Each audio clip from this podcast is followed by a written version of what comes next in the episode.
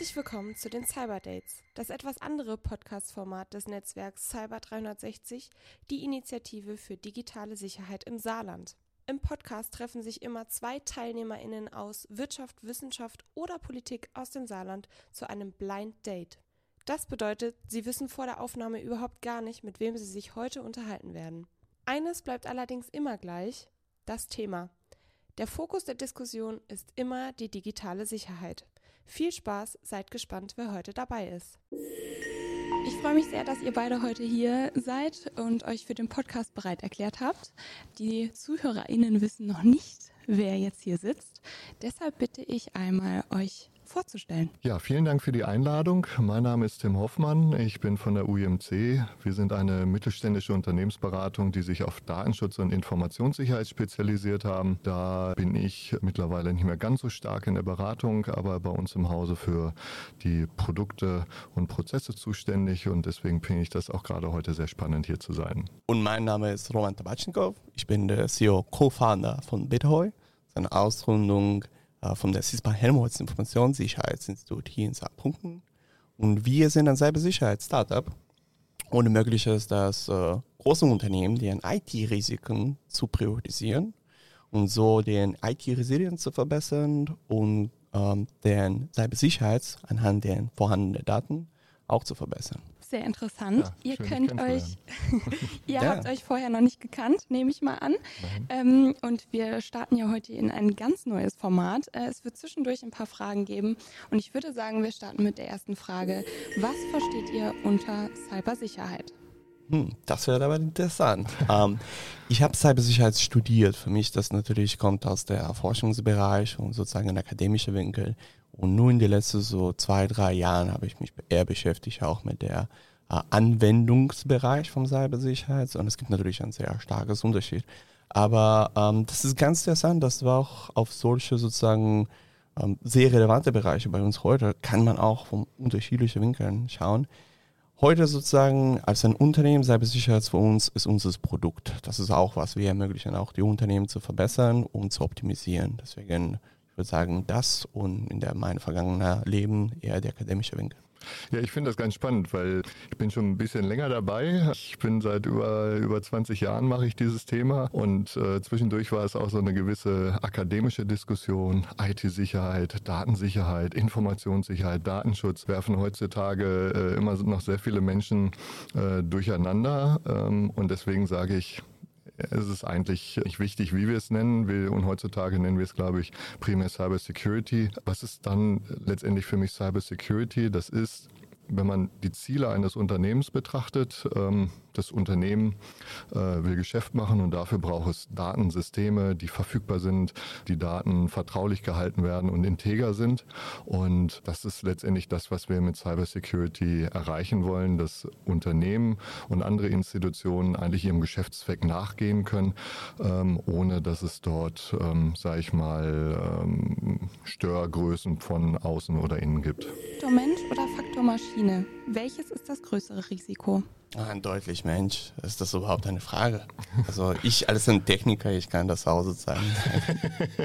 ähm, das ist ganz interessant, weil meine erste sozusagen äh, Berührung mit Cybersicherheit kam während meiner Armeedienst in der israelischen Armee. Und äh, dort haben wir schon gesehen, sozusagen den Einfluss von äh, Soldaten, die schreiben was auf der mhm. Social Media. Und was für ein großer Einfluss das äh, macht natürlich auf der Operation von der Armee. Mhm. Und äh, natürlich auch heute trotz der ganzen Fortschritte in KI und alles, was noch immer, Mensch ist der größte Faktor, auf jeden Fall. Was denkst du?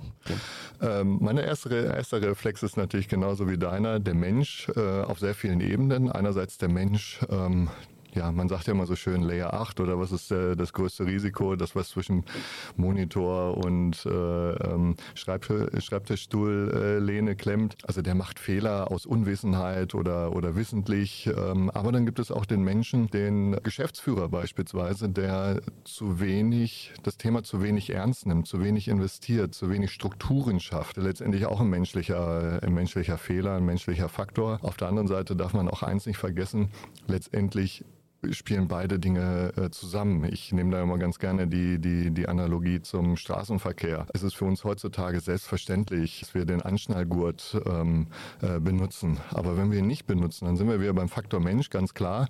Dann sind wir selber schuld.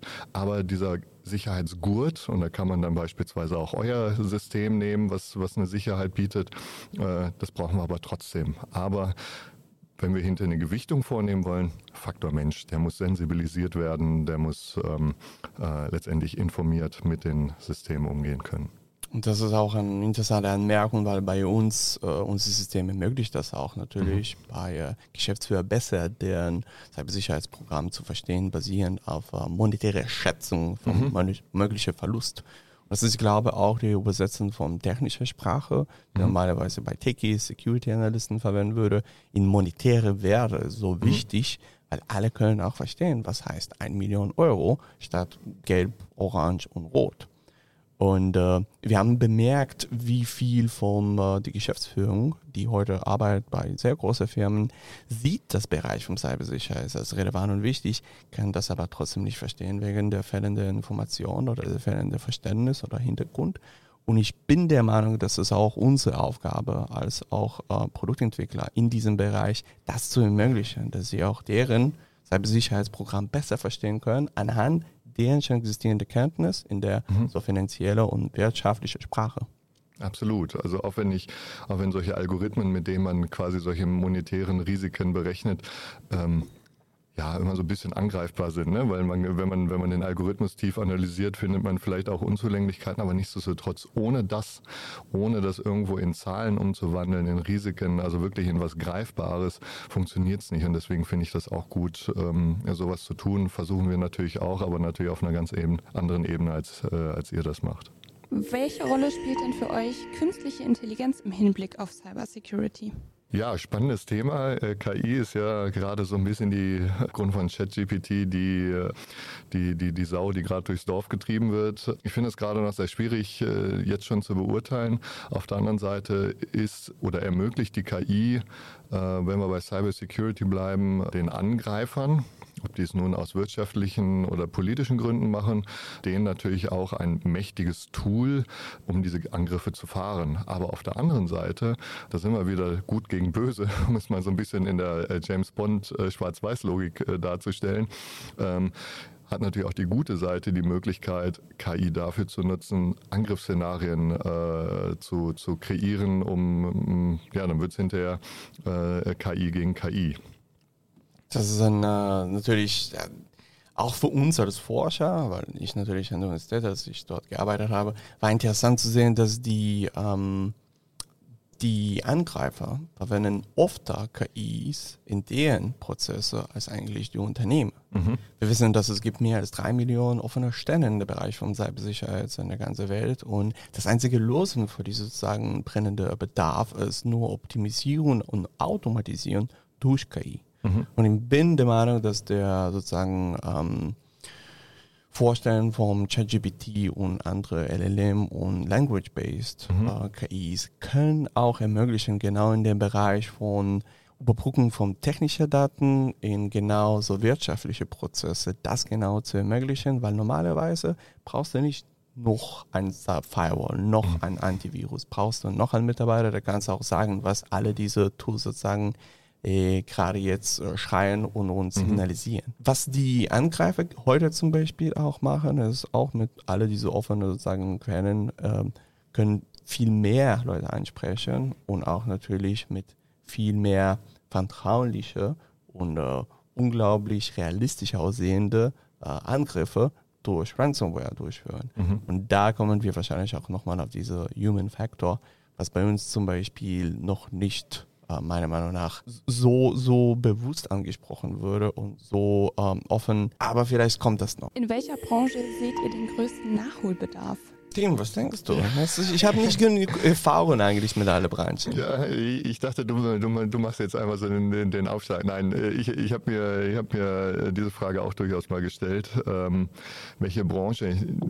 Ich finde, ich finde das wahnsinnig schwierig. Also einerseits der Gesetzgeber definiert ja jetzt durch, durch verschiedene IT-Sicherheitsgesetze Branchen, die etwas tun sollen. Da könnte man natürlich von ableiten, dass der Gesetzgeber sagt, okay, in diesen Branchen ist besonders viel Nachholbedarf.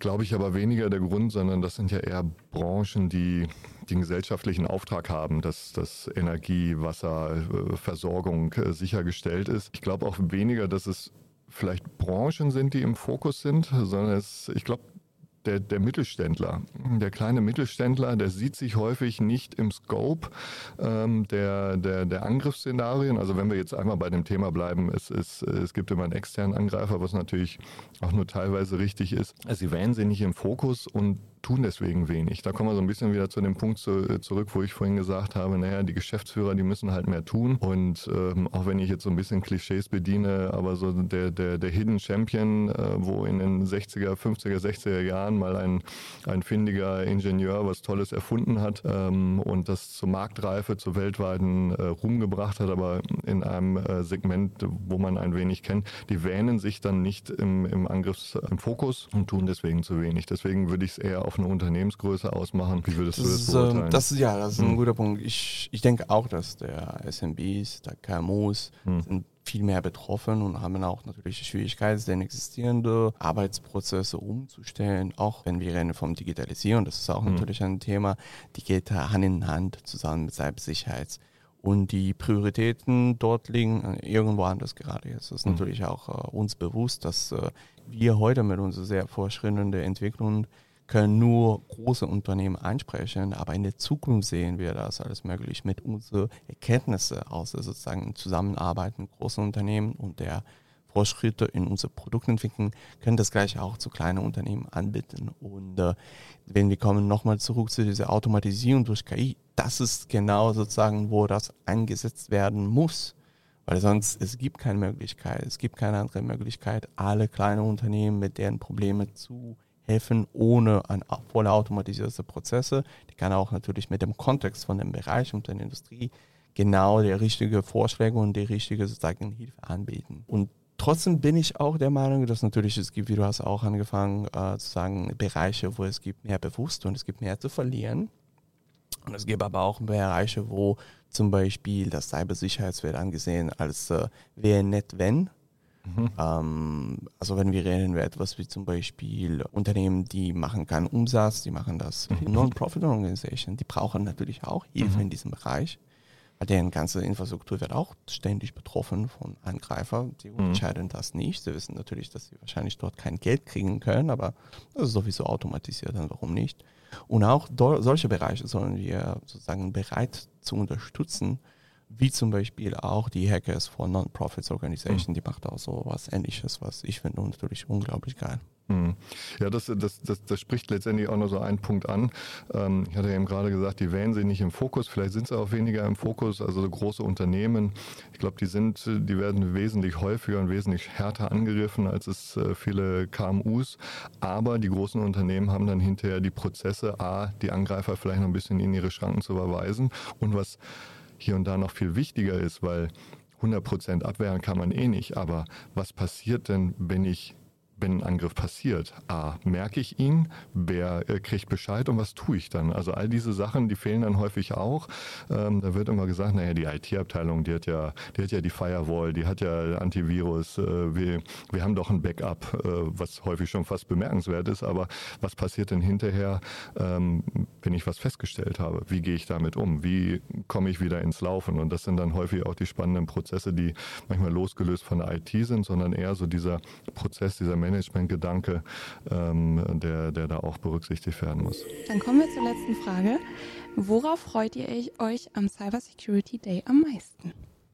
Also bei mir ist es ganz klar äh, wirklich die Gespräche, sei es äh, Gespräche ähm, mit, mit anderen Teilnehmern äh, wie dir, äh, die, die als Startup äh, tolle Ideen haben. Äh, ähm, da, da, da kriegt man immer tollen Input oder andere Aussteller ähm, oder auch die Interessenten. Also wir sind auch als Aussteller dort. Äh, ich werde einen kleinen Vortrag halten und äh, da kommt man dann auch in, in Gespräche und auch das hilft mir, hilft uns auch immer wieder neuen Input zu kriegen. Ähm, natürlich wollen wir, wollen, wir, wollen wir da auch auf uns aufmerksam machen, aber die Gespräche, also ich persönlich freue mich da auf die, die sehr unterschiedlichen, vielschichtigen Gespräche. Stimme ich komplett zu. Ich bin auch natürlich begeistert, weil äh, wir haben das Unternehmen hier gegründet und wir kennen auch das Netzwerk, aber du kriegst einmal pro Jahr einen Tag, wo alle sind in der gleichen Raum und kannst jeder auch ansprechen und äh, schauen, was bei denen passiert, was hier so läuft. Und das ist unglaublich auch äh, wichtig natürlich für ein Startup, die richtige Partnerschaften zu finden. Und hier bei uns lokal in Saarbrücken, mhm. spezifisch auch wegen der Fokus auf Cybersicherheit an der Universität. Es gibt so viele geile Unternehmen, die eigentlich sowas entwickeln. Und ich bin der Meinung, dass äh, der volle Effekt zu kriegen, muss man auch natürlich auf alle sozusagen Bereiche unterstützt werden und durch solche Partnerschaften hoffen wir, dass wir können ermöglichen, auch Unternehmen genau das zu kriegen, dass wir zusammen mit anderen Unternehmen bitten, natürlich das volle Paket, der auch diese Unternehmen brauchen, um deren Cybersicherheit zu schützen. Mhm. Deswegen sind wir auch begeistert, natürlich dort das ganze Netzwerk zu treffen. Sehr Super. schön. Das ist doch ein schönes Schlusswort. Dann sichert euch jetzt auf jeden Fall die Tickets und wir freuen euch auf den 20.10. Bis Perfekt. dann. Wir freuen uns.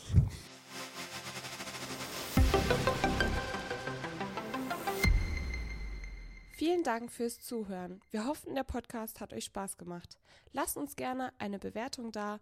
Alle wichtigen Informationen, Links zu den TeilnehmerInnen findet ihr in den Show Notes. Cyber 360 geht auf die Initiative der Netzwerkstelle Digitalisierung DINET der Landesregierung zurück. Als Netzwerk sind wir offen für Beratende, für Startups und Forschende, für Unternehmen aus der Anwendung gleichermaßen wie aus der Entwicklung. Mehr erfahrt ihr unter cyber360.saarland. Der Podcast wird produziert und organisiert vom Eastside e.v. Das Eastside ist Netzwerk und Anlaufstelle für alle, die aus Ideen nachhaltige Innovation machen möchten. Mehr erfahrt ihr unter eastsidefab.de. Bis zum nächsten Mal.